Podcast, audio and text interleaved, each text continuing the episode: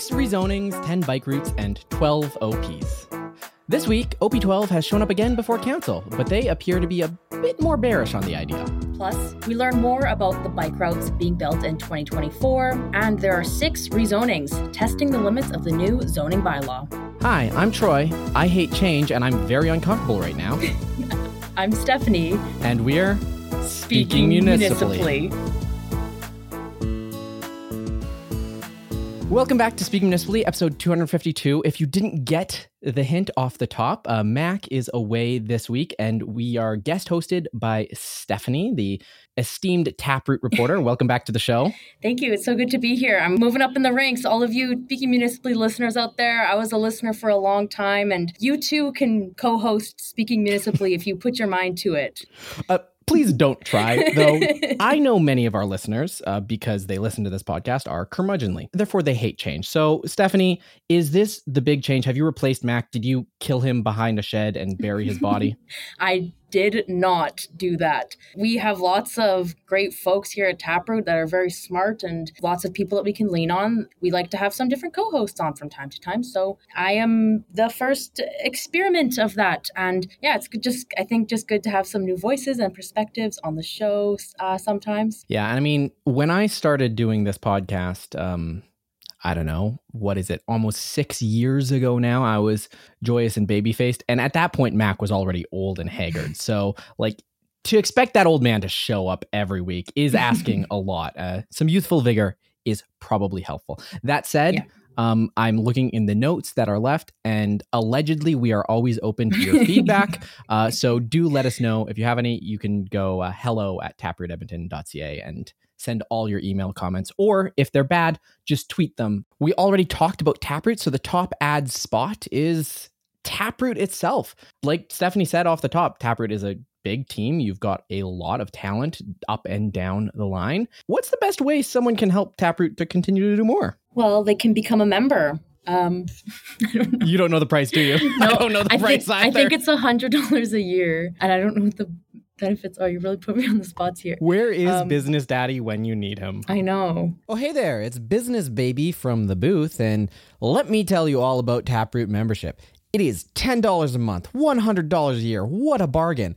And there are some member perks. Taproot newsletters by email, early access to new stories, events, etc. You get to feel good knowing that Taproot's content remains free, and you get like Taproot Edmonton stickers and other swags with additional benefits coming soon.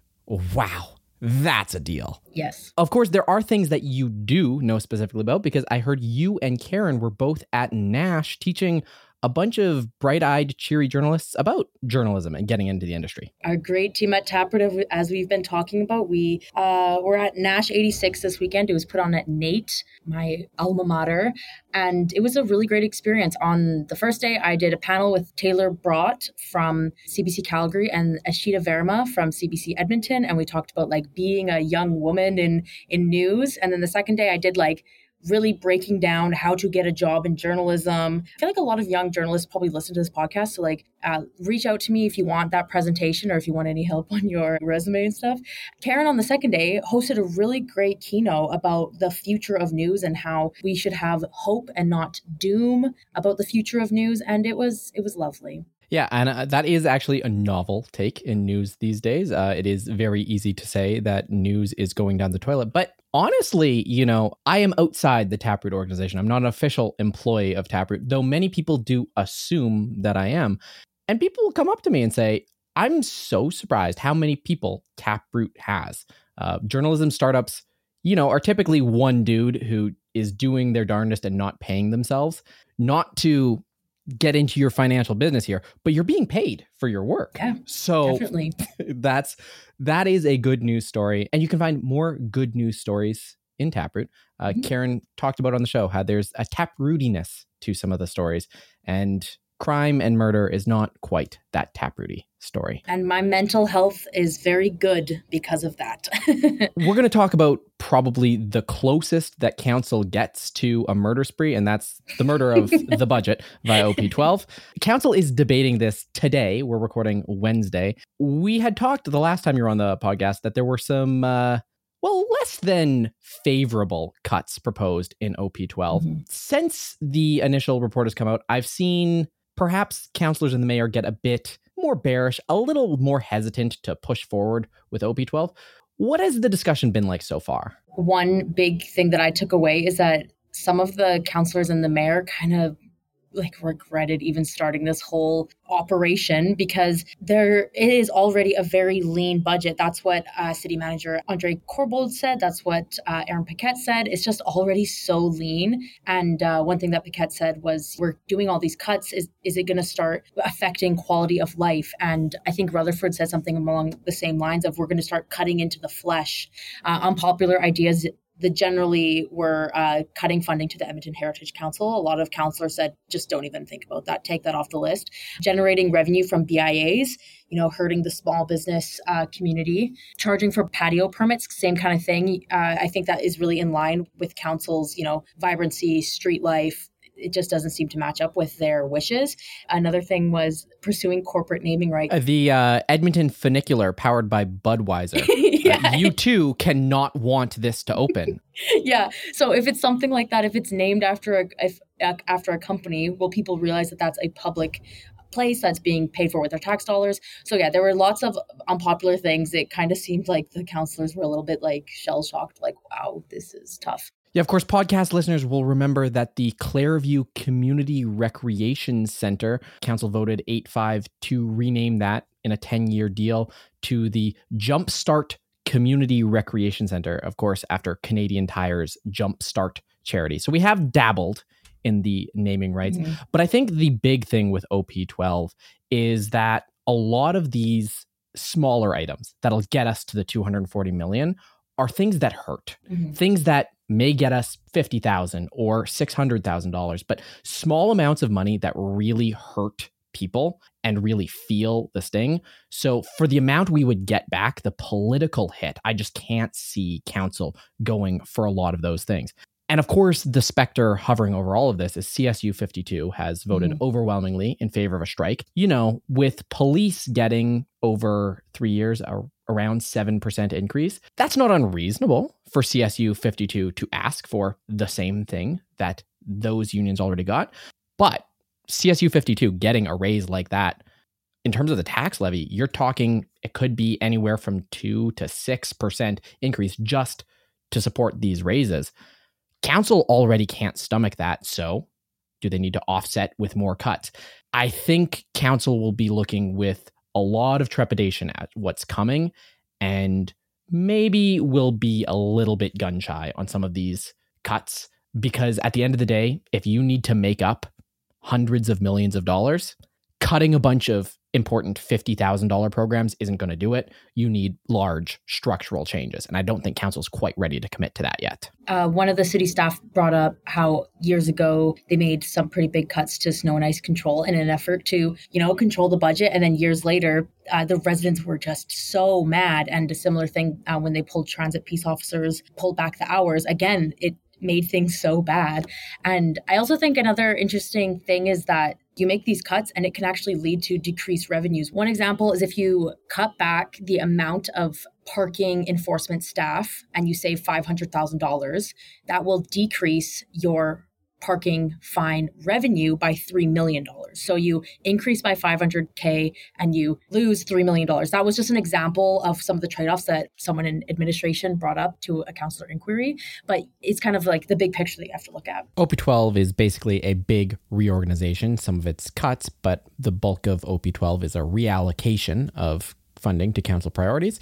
And council is not the only person moving things around. The George Spady Society specifically will be relocating its medically supported detox program out of the downtown location a little bit further west into Jasper Place. It's going to be right beside the Jasper Place Transit Center. So this building is uh, already going to be occupied by George Spady. And they actually, before this rezoning, they were still able to operate a medically supported detox center there, but they just wanted to double the space that they're allowed to use. So there wasn't really a change, it was just making it bigger. Yeah, it's part of this move to decentralize social services. And I also thought maybe, I mean, obviously I have no experience with this, but moving away from kind of concentrated drug use downtown, that might help move people out of that triggering situation of, well, I could just go down the street and relapse into my old life. And that could be part of the reason why they they uh, chose that location. Uh, something interesting is that the CEO of the George Spady Society said that the supervised consumption site that operates in the current location downtown will be moving in the future, but not at this point yet. They're not ready to move it yet. So, yeah, a supervised consumption site could be coming to that area. And of course, supervised consumption sites can't just up and move. We need provincial approval to operate an SCS in any given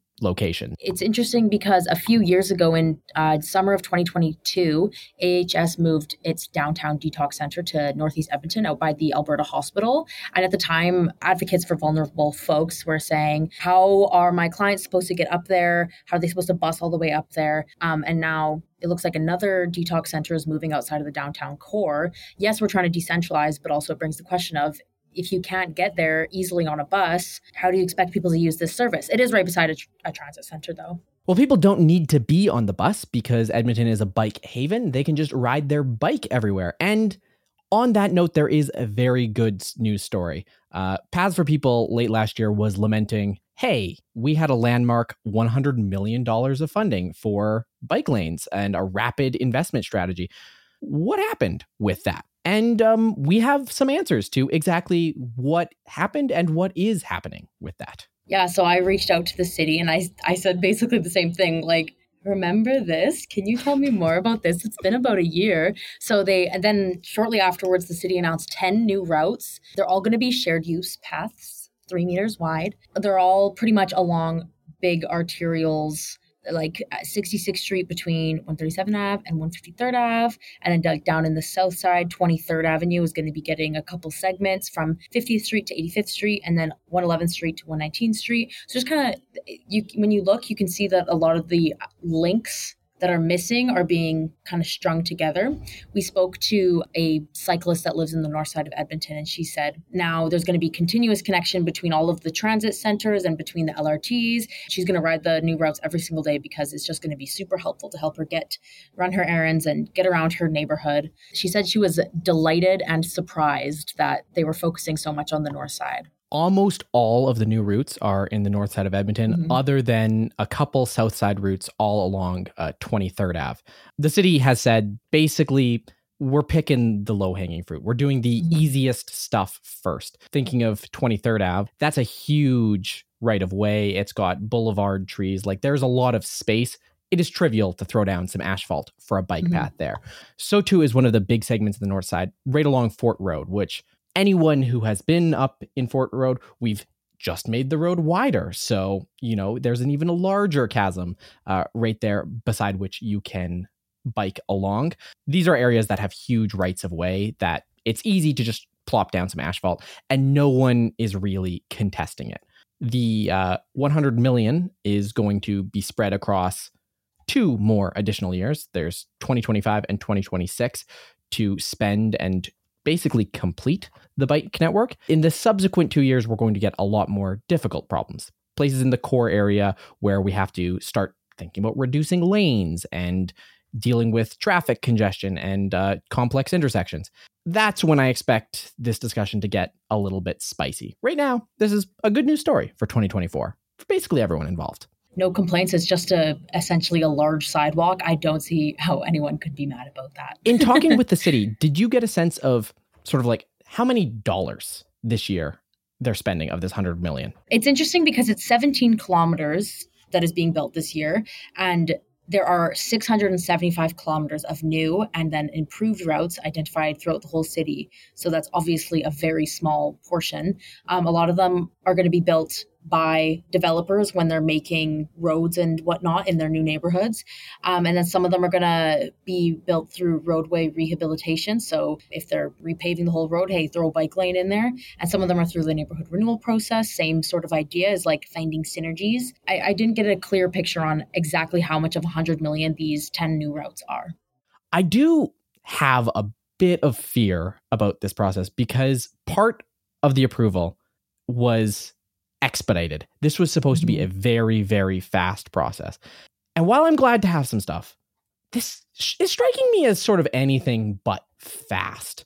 And maybe, maybe this is very, very fast for the city. Maybe we've shaved six years off the process for these 17 kilometers of routes. But it, it does make me worry about the ability to complete this connected network in just an additional two years after this is sort of all we could do after one and a half, two years. I echo everything you say that um, yes, go bike lanes. It's good to have this after the last year of waiting, but also at the same time, if at the end of uh, 2026, if we only have just over 45 kilometers of bike infrastructure, that's not going to look good to anyone. It's a bit of a anticlimactic achievement to have all of these routes, which some of the paths didn't even have sidewalks there before.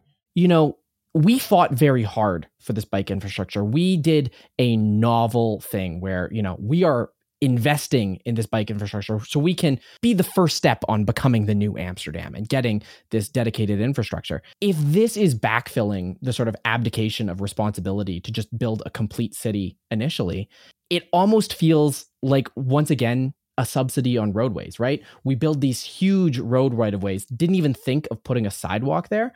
And then we have to fight tooth and nail, fight the bike lane fight to get this bike lane funding and just fill in an incomplete roadway. I want my bike infrastructure to be, you know, downtown so that I don't have to worry about getting right hooked on red. I want protected intersections. I want really high quality infrastructure that gets me to where I want to go. And I do want these shared use paths. But if this is all we're getting from this innovative accelerated 100 million, it kind of feels like everyone loses, right? The drivers say, you paid 100 million and I'm only seeing one new bike lane downtown. That's it. And the cyclists are kind of like, we paid 100 million and we get a bunch of shared use paths that dog walkers walk on the wrong side and you know have mediocre clearing in winter and it kind of feels like everyone might lose I, I hope it doesn't end like that but it's a risk but of course, shared use paths aren't just for bikes and people walking their dogs and pooping without putting it in a bag. Yes, we see you, dog walkers in the city of Edmonton. They're also used uh, for e scooters. Mm-hmm. Of course, if you ask the City of Edmonton Insight community, we will say that e scooters exclusively ride on the sidewalk and harass old women. But we have found out that e scooters, Edmonton is one of the premier e scooter destinations in North America and even the world. And micromobility companies are really excited to come back to Edmonton. Yeah, so this story basically came out. I don't know if you really heard, but in the States, the US arm of Bird e scooters, they filed for bankruptcy. And immediately I was like, no, please don't die because I love e scooters. But that is a different company. And Bird spokesperson was very clear with me no, don't worry, chill out. Apparently, Edmontonians and people visiting Edmonton absolutely love to take e scooters. There was a quarter million trips across the region on Bird. So that would be in St. Albert, Leduc, Spruce Grove, and Edmonton. That's where birds are. And then in for limes, there was uh, 920,000 trips in 2023, which was nearly triple the amount of rides that were taken in 2022. And it had particularly high demand across the summer months, with certain periods of time, Edmonton being the top city in the world for uh, for lime scooters and e-bikes. I sat down after reading this and I was trying to rationalize what is it about Edmonton that makes us so appealing? Because, you know, sure, we might not have great transit infrastructure, but most cities in North America don't have great transit infrastructure. We're a pretty large winter city. I mean, we do have some great summer nights, so that might be great, but like, you know, so does Winnipeg. I was trying very hard to think what is it that makes Edmonton unique? And honestly, I couldn't think of much. Maybe it's an amalgamation of a lot of things. Maybe it's just people are like, take an e-scooter. It's the most Edmonton thing you can do. Maybe we've just decided to be, and that's the reason. Did you get any sense from talking with any of the e-scooter companies exactly why they think Edmonton is so successful? So I'll start with what they told me, and then I'll tell you my conspiracy theory.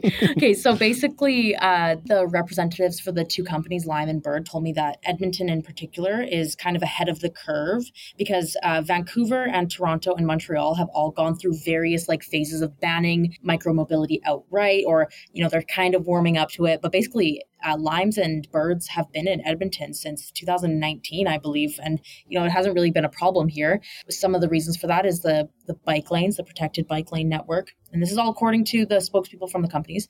And then having dedicated areas for parking for the scooters, just really being friendly and wanting this when other big cities in Canada just don't really seem to be that friendly to them. Okay, so here's my here's my conspiracy theory that I'm going to put on my tin hat for a little bit here. Oilers are in the playoffs in spring to summer 2023. That means that every single time there's a game night, there's like sometimes thousands, tens of thousands of people going to Rogers Place. But the thing is, is that our downtown is so not dense that people have to still scooter around instead of walking from their hotels or bars or whatnot to Rogers Place. And also, if they're parking, lots of people park in Chinatown and then walk over. But no, they don't walk. They take the scooter. And uh, the city tracks where each scooter is picked up and dropped off. And like a hotspot is obviously around Rogers Place. So I think that like, I think the Oilers game have been a reason why e scooters and e bikes have been so popular because like I remember one night I went to an Oilers game and my idea to get home for the night was to take a e-scooter and I had to walk all the way from Rogers Place to I think past City Hall to find an e-scooter. So this is that's my conspiracy theory that the Oilers are behind uh, Lime uh, having such a successful year. But I don't know, maybe I'm crazy. I mean, it's funny that you mentioned that because I had not in Edmonton, but an identical experience. Uh, back in July, I went and saw Taylor Swift in Seattle. Uh, and, you know, so we were staying, you know, there are 90,000 people going to see her. So we had to stay quite a distance away. We took uh, e bikes, Lime e bikes, to get to the stadium. And we're thinking, yeah, okay, we'll just take e bikes back or whatever. It was easy to get there. When we arrived, there was probably 700 Lime scooters just like lined up on the plaza of people who arrived that way.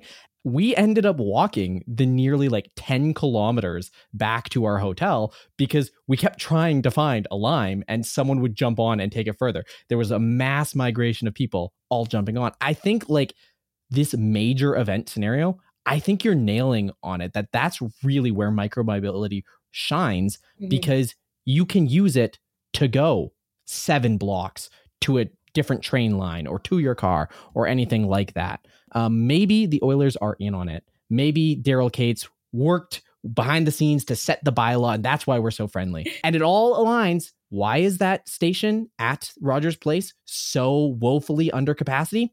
It all comes back to Lime. I am attributing this statement directly to you, Stephanie. this is what you opined. follow the money, follow the money. and of course, if you're better infill Edmonton, you're tapping the sign that says follow the money. Now, with a new zoning bylaw, we've got several rezonings. Six of them came to a public hearing that are really testing the new zoning bylaw and performing some rezoning and performing some uh, zoning upgrades in the flavor of our new zoning bylaw. This is just something I noticed while looking at uh, the city council agendas as well as writing on the agenda. And it was just bizarre to me because it was something that I haven't noticed in the couple years now that I've been, you know, looking at public hearing agendas every single time they come up.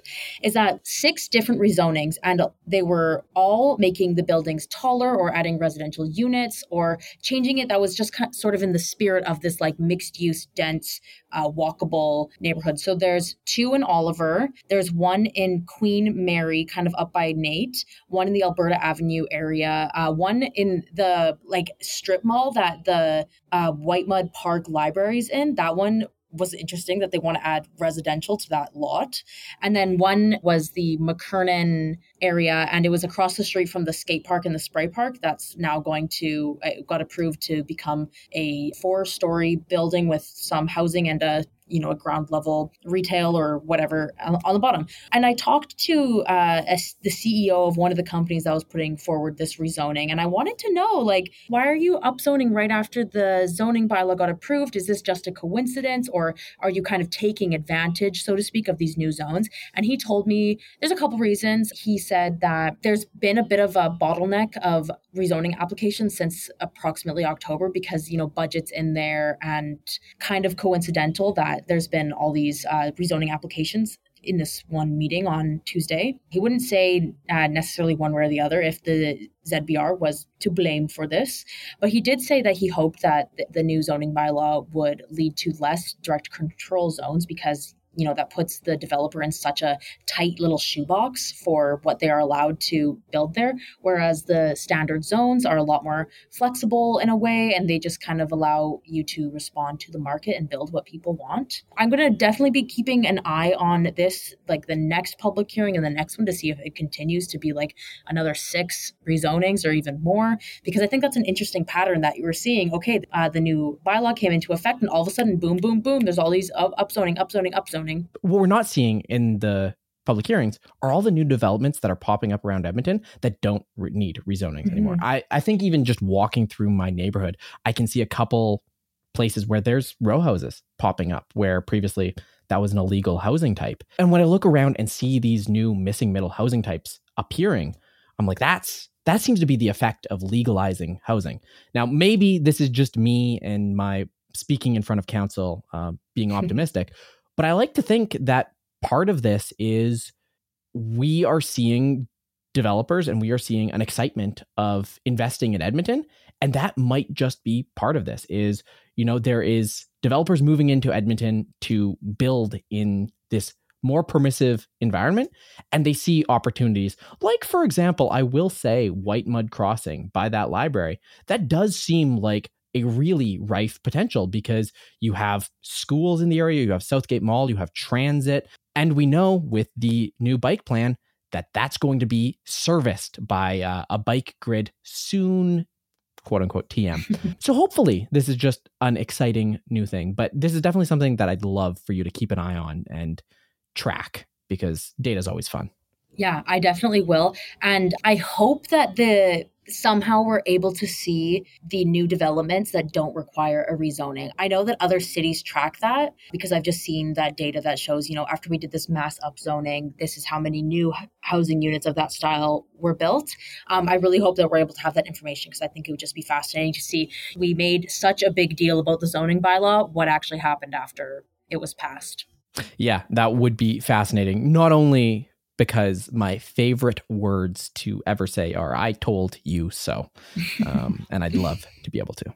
One other thing to keep an eye on is, you know, we were talking earlier in OP12 about the lean financial situation that Edmonton finds itself in and how we're trying to look under every couch cushion to find mm some spare money. And oh boy, did council find some spare money with nearly $6 million for Explore Edmonton what's going on with that? Council gave Explore Edmonton about $6 million over the past couple of weeks.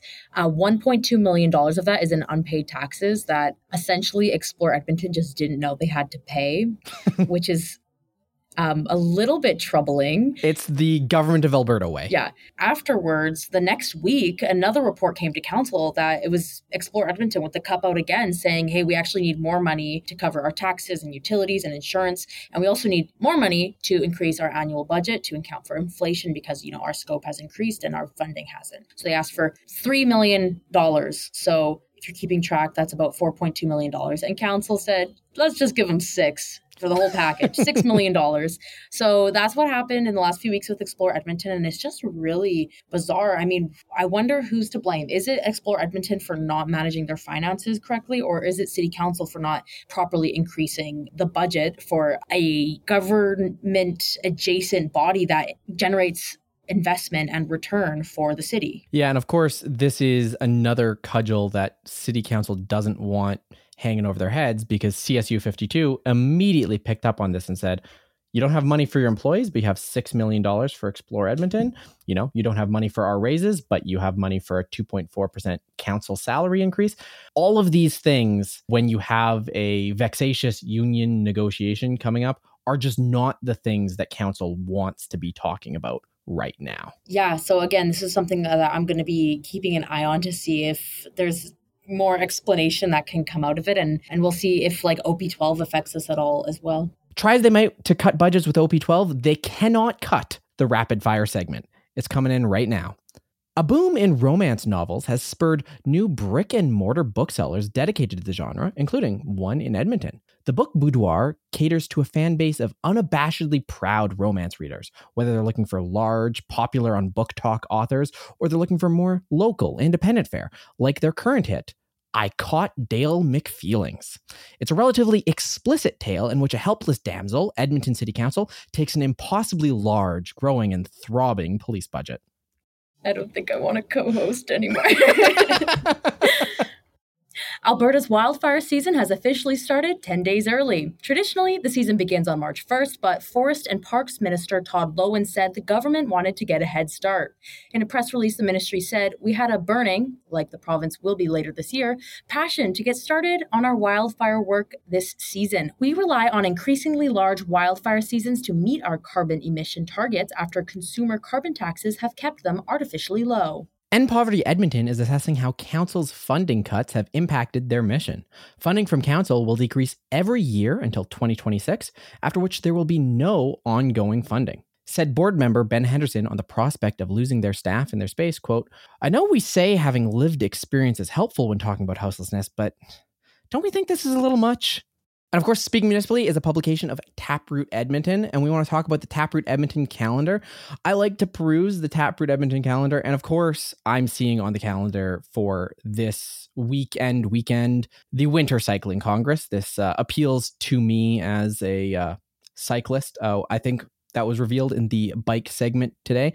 All of that's going on this week, and of course, it's a conference. It's kind of boring and expensive, but there are community events going on around it. Specifically on Friday, there is the War on Cars podcast doing a live recording with former Edmonton Mayor Don Iveson. I will be there. And if you like podcasts and cycling and Don Iveson, which seems to be a pretty good trifecta of our listenership, you'll probably like that too. Uh, Stephanie, did you see anything on the calendar that appealed to you? Well, I was going to go to the War on Cars podcast. I actually brought, bought my tickets, but then something came up at the last minute and I had to return them. And I'm really, really sad about it. But I am going to the free event tonight that will of course be done once this podcast comes out but uh, with all the urbanist youtubers i'm very excited for that. Um, another thing is i think pith that's on at varscona it looks really good. I would love to go see that one. I, I love a good play. Plays are great just like the play you're making for the co-host role undermining mac and stealing his rug out from beneath him I don't know who will be back next week, but someone will be back next week on this podcast. And we look forward to chatting then. Until then, I'm Troy. I'm Stephanie. And we are Speaking, Speaking municipally. municipally.